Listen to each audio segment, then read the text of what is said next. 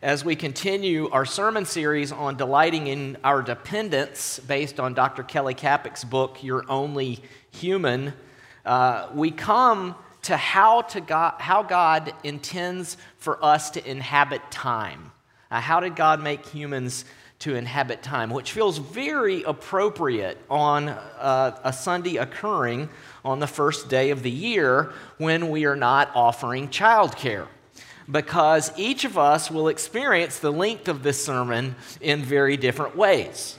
Uh, for some of us, the experience of stress of trying to keep kids quiet during the sermon will make this sermon feel unusually long.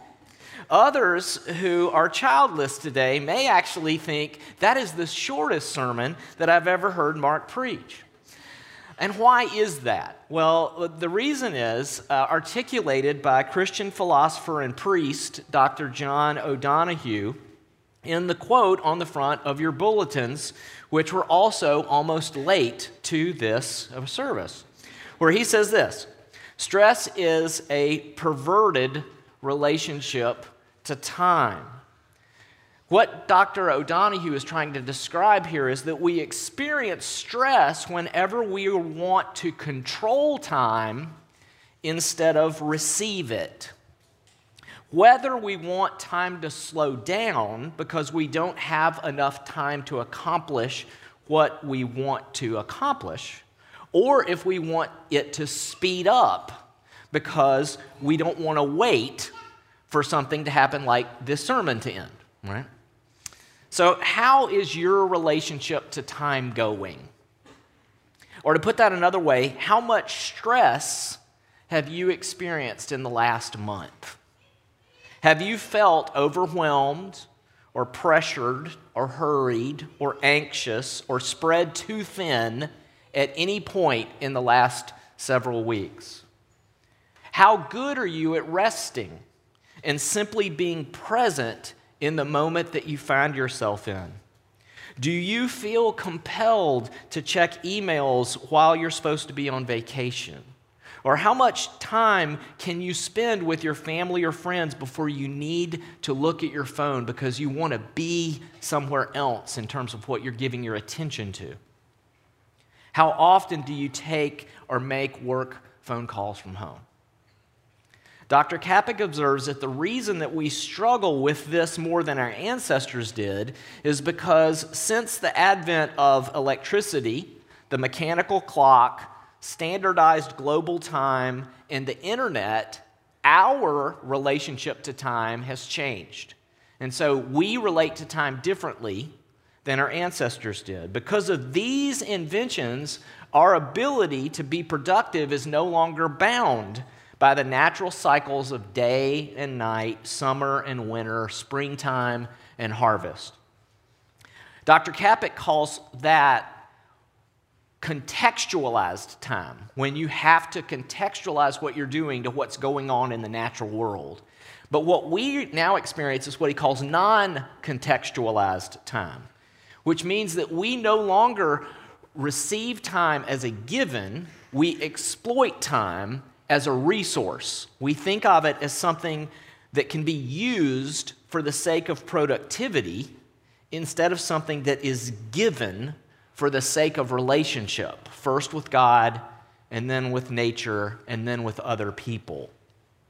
Our non contextualized approach to time was summarized well by the inventor of electricity, Ben Franklin, when he quipped, Time is money.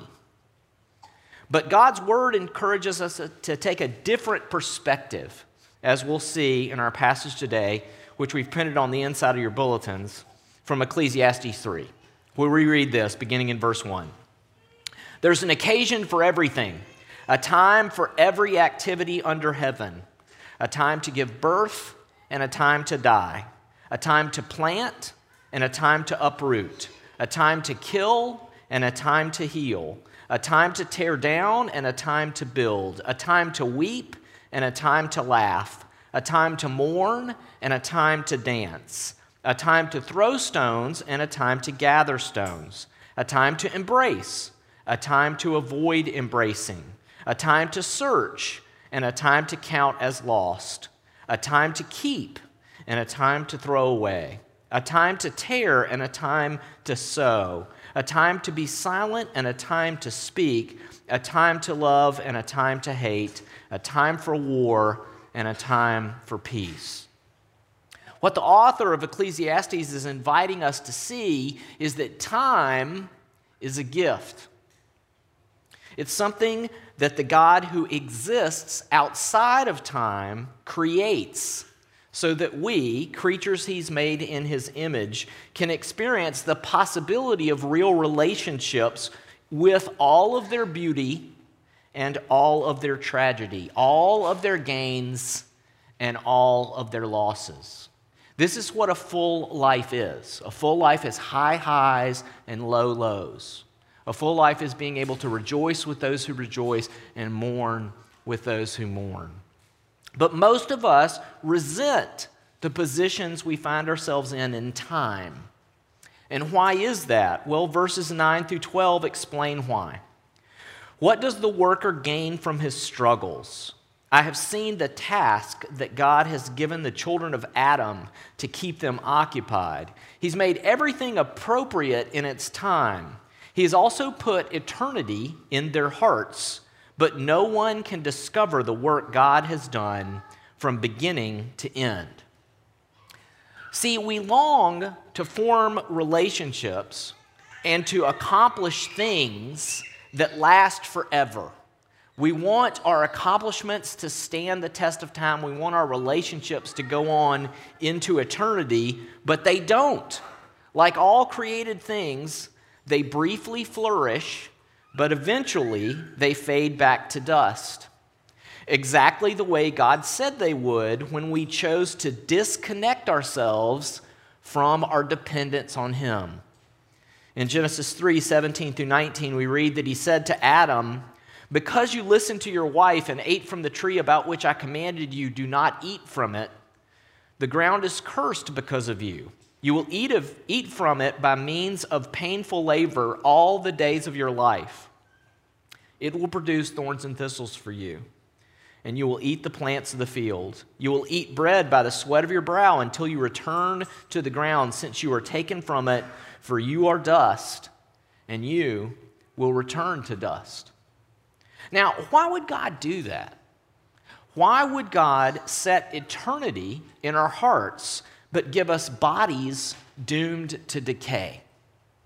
Why would God grant us the power to create things like Him only to see them fade away?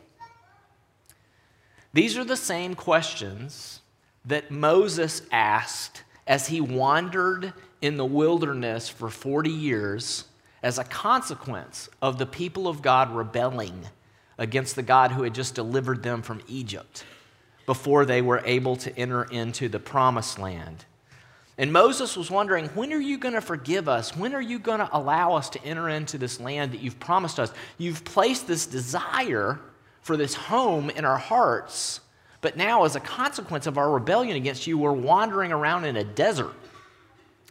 Moses put this question to song, and it's been recorded for us in Psalm 90, where we read this Lord, you have been our refuge in every generation.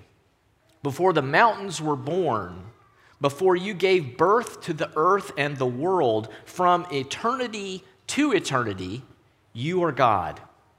You return mankind to the dust, saying, Return, descendants of Adam. For in your sight, a thousand years are like yesterday that passes by, like a few hours of the night.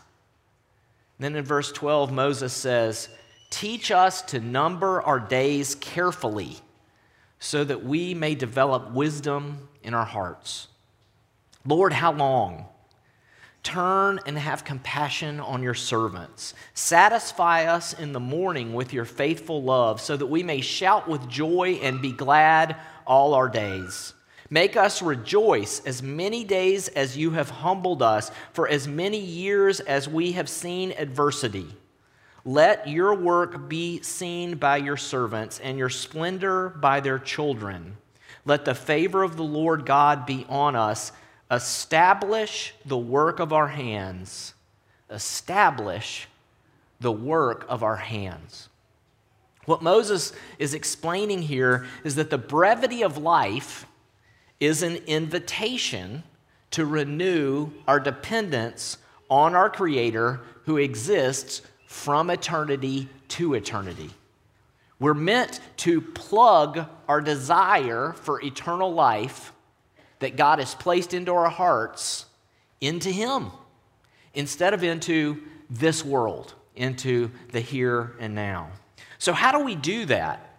Well, verse 14 of our passage tells us how to do that.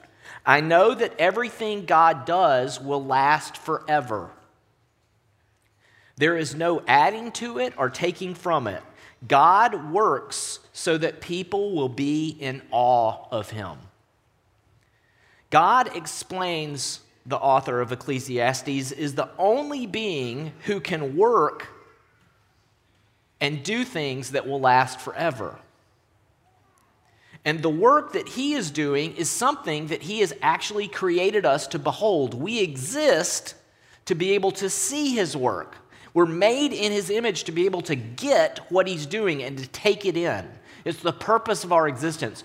We are made with the capacity to see God. And so, what is the work that God has done that we might be in awe of him? What's the breathtaking work of God? Well, Jesus tells us in John 6 29. Jesus replied, This is the work of God that you believe in the one that he sent. See, it turns out that the staggering thing that God is doing from eternity to eternity is creating humans in his image, allowing us to rebel against him, and then becoming human to save us from the consequences of our sins. God sent his only begotten Son, who exists in the Godhead as an eternal being, into space and time to do something for us that we could not do for ourselves. And that is, he sent him to give us eternal life. Jesus put it this way in John 6 38 through 40 For I have come down from heaven not to do my will, but the will of him who sent me. This is the will of him who sent me, that I should lose none of those he has given me, but should raise them up on the last day. For this is the will of my Father, that everyone who sees the Son and believes in him will have eternal life, and I will raise them up on the last day. Now, it's one thing to say that, it's another thing to prove that you have the ability to do it. So, how could a human being claiming to be God prove that he had the ability to give eternal life to whoever believed in him. Well, that person would need to predict with precision the day of their death. And then they would need to explain that they were going to show the power to defeat that death by accomplishing their own resurrection again at a time that they had predicted, which is exactly what Jesus did. John 10, 17 through 18, when he said, This is why the Father loves me, because I lay my life down so that I may take it up again. No one takes it from me, but I lay it down on my own. I have the right to lay it down and I have the right to take it up again. I have received this command from my Father. And Jesus did that. All right? Jesus actually died when he predicted he would to the day, and he rose again when he predicted he would to the day, and transformed a group of no talent, uneducated, Galilean, arguing, sinful dudes into the group of men who founded Christianity, wrote the New Testament, and changed, transformed the world. His resurrection was a literal history altering event. What would it look like for us to believe that?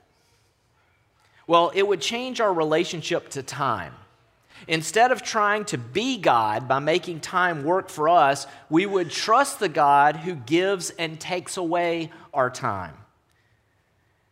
The one who gives us these moments as an invitation to place our hearts and our hopes in Him alone. In his book on Ecclesiastes, Living Life Backwards, David Gibson explains it in terms of figuring out how to die well.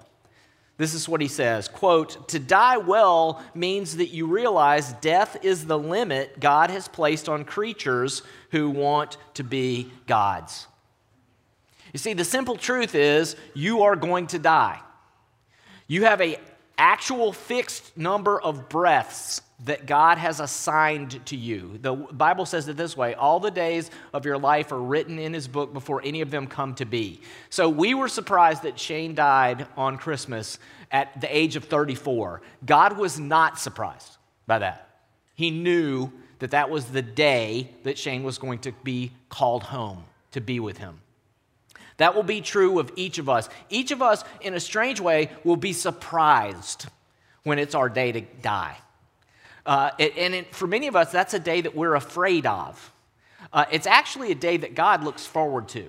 It's the day when we finally get to do what we were made to do, and that is see Him.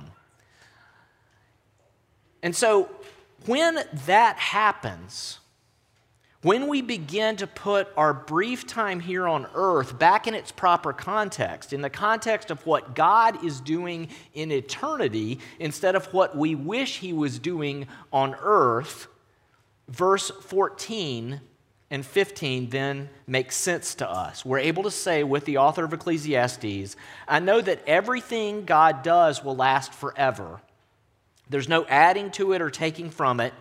The works, God works so that people will be in awe of him. Whatever is has already been, and whatever will be already is. However, God seeks justice for the persecuted.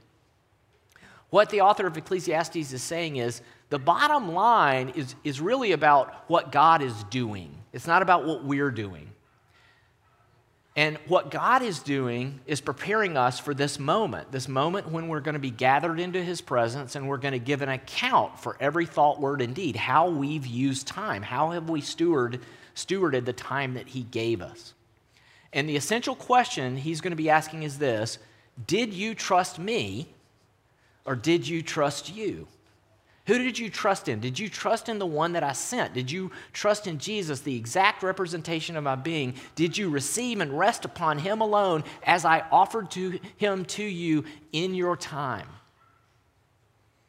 If the answer is yes, then Paul says we're able to do in Ephesians 5:16 what he calls redeeming time. We can redeem the time. Paul says, "Redeem the time for the days are evil."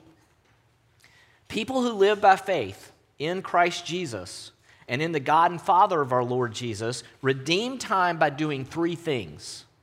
First, they let go of the past. Second, they let go of the future. And third, they present themselves to God in the here and now. First, they let go of the past. Uh, the demon Screwtape in uh, C.S. Lewis's fictional work, The Screwtape Letters, says this about how to really mess up humans when training a, a younger demon. He says, quote, humans live in time, but our enemy, God, destines them to eternity. He, therefore, I believe, wants them to attend chiefly to two things to eternity itself and to that point in time which they call the present our business is to get them away from the eternal and from the present. The first suggestion that Screwtape then makes is to get us fixated on the past. We sinfully cling to the past in two different ways. One is nostalgia, and the other is regret. Nostalgia takes the form of longing for heaven and it places it on some idealized version of our past. And what we're remembering when we're nostalgic didn't even happen. It wasn't that good. But we've remembered it as being supreme because what we've done is we've attached our eternal longing that God put in our heart and we've given it a home at some point in our history. Now, living that way results in perpetual discontentment with your present and often results in resentment. particularly towards people that you believe are ruining things that you cherish, whether it's cherished traditions or cherished ways of living. Now, the other way that we get stuck in the past is through regret. Regret focuses on our past failures and our past sins, our past mistakes, and it robs our present of joy, tempting us to believe that our future is hopeless, that we missed our one chance at the right job, at the right relationship, at the right, you know, place to live. And so our future is without hope. But those united to Christ are able to let go of those mistakes, nostalgia, and regret by believing this promise in Romans 8:28. We know all things work together for the good of those who love God and are called according to his purpose. When you arrive home in heaven, like Shane is now, you won't have any regrets. You're going to suddenly see that God knew what he was up to even when you didn't. All of your past, including your sins, your foolishness, and even your past mistakes, are going to make the gifts that He gives you there that much better. All things are going to work to your good. Which also, when you believe, makes it possible to let go of the future. Again, Screwtape had instructions here for Wormwood, the junior demon. He said, Getting humans to live in the past is of limited value. It's far better to make them live in the future. Nearly all vices are rooted in the future. Gratitude looks to the past and love to the present. Fear, avarice, lust, and ambition look ahead. You see, those who live by faith in the Son of God who loves us and gave himself for us are able to trust him with their future even when they can't see what it will be. Instead of doing what we're tempted to do, which is to spend our time anxious or afraid or scheming, trying to make life come together for us um, it's kind of the, you know, win the lottery mentality, right? Where, or, or, the bit, you know, Bitcoin, right? It's your, it's your Bitcoin moment, right? Where you're like, oh yeah, you know, invested in Bitcoin, aren't I'm so rich. And then psh, guess what? No, you're not. Oh, sucker, it's worth nothing. It's all made up. Uh, Victoria and I were talking about this uh, a few weeks ago in uh, 412 class, and she was like, I've realized like money is like not real. I was like, that's right. Yeah, we just we just make it up. We all agree it has a certain amount of value, but it's completely fabricated. It's uh, it's all by faith. Um, and, and so the funny thing is, Paul says, hey, there's a different way to live. You can live by faith in Jesus instead of your 401k.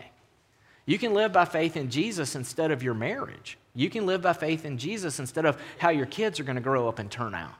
You can live by faith in Jesus instead of your friend group. He puts it this way in Romans 8 What then are we to say about these things? If God is for us, who is against us? He who did not even spare his own son, but gave him up for us all, how will he not also with him grant us everything? You see, this kind of confidence allows us to trust God's heart that he's revealed to us in sending us his son, even when we can't see his hand in the circumstances of our life whether it's unwanted singleness or childlessness or bodies that are breaking down or careers or countries that aren't going the way we want them to go, people who redeem time trust God to keep the promise He's made to us. One of my favorite promises God's made is in Isaiah 42 16. He says this I will lead the blind by a way they did not know. I will guide them on paths they have not known. I will turn darkness to light in front of them and rough places into level ground. This is what I will do for them, and I will not abandon them. God gave that promise to his people right before he allowed them to be taken into captivity in Babylon, right? He knew things were going to get rough. And he said, In the middle of that, I just want you to know I still love you and I still know what I'm doing, even when you don't. Doing this frees us to do the main thing God then wants us to do, which is simply this enter into his presence. Dr. Kapic uh, calls this living coram deo. You've got to live before God. How do you practice the presence of God? Well, you've made a good choice today, right? You chose to begin the new year by worship, right? That's a good decision. Hopefully, you're going to benefit from that. Hopefully, you're going to walk out of here a little wiser than you walked in because we're studying a wisdom literature today. God is giving you something. And it's why we had this as our call to worship Psalm 100. This might be worth memorizing. This is all of Psalm 100, it's five verses. Let the whole world shout triumphantly to the Lord. Serve the Lord with gladness. Come before him with joyful song. Acknowledge that the Lord is God. He made us, we are his, his people, the sheep of his pasture. Enter into his gates with thanksgiving and his courts with praise. Give thanks to him and bless his name, for the Lord is good and his faithful love endures forever, his faithfulness through all generations. So, how are you this year going to live in the presence of God? How are you going to live Coram Deo? One thing uh, Holly and I have implemented this last year is we have started uh, each morning listening to Lectio 365. It's seven minutes long of just kind of meditating on God's Word. It's a guided meditation that's kind of teaching us how to pray. They have an evening version that you can listen to at the end of the night, too, before you go to bed. But Holly and I are too old and tired to actually do it. We keep saying, oh, we're going to do that. And then we have yet to do it. So maybe this year we'll actually listen to the, the evening part as well. But what are you going to do? Um, well, the, the main thing that God wants you to do is to learn how to love. If you want to really understand uh, what it means to live in God's presence. You, you got to learn how to receive His love and to kind of become a conduit of grace, to let His love flow through you. Jesus put it this way As the Father has loved me, so I also have loved you. Remain in my love. If you keep my commands, you will remain in my love, just as I have kept my Father's commands and remain in his love. I have told you these things so that my joy may be in you and your joy may be complete. This is my command love one another as I have loved you. Contextual time takes place when we lo- learn to number our days rightly, when we learn to see them for what they are a gift. Each one, an opportunity to remain in God's love, to receive His love, to love Him back to love those that He has placed in our lives, whether they're our family, our friends, our neighbors, or our enemies. God gives us love to give even to them. And this and this alone gives your life eternal worth, meaning, and direction. Because as Ecclesiastes says, He has made everything appropriate in its time. He has also put eternity in their hearts. But no one can discover the work of God uh, that God has done from beginning to end. I know that there is nothing better for them than to rejoice and enjoy the good life. It is also the gift of God whenever anyone eats, drinks, and enjoys all his effort. I know that everything God does will last forever. There is no adding to it or taking from it. God works so that his people will be in awe of him. Let's uh, go to the Lord in prayer. Lord Jesus, we thank you that you uh, came to do the work uh, necessary for us to know God. Uh, Lord, I pray that we would believe uh, in you and that that belief would free us, uh, Lord, to let go of the past, to let go of the future, and to present ourselves to you today that we might remain in your love. We ask this in your name. Amen.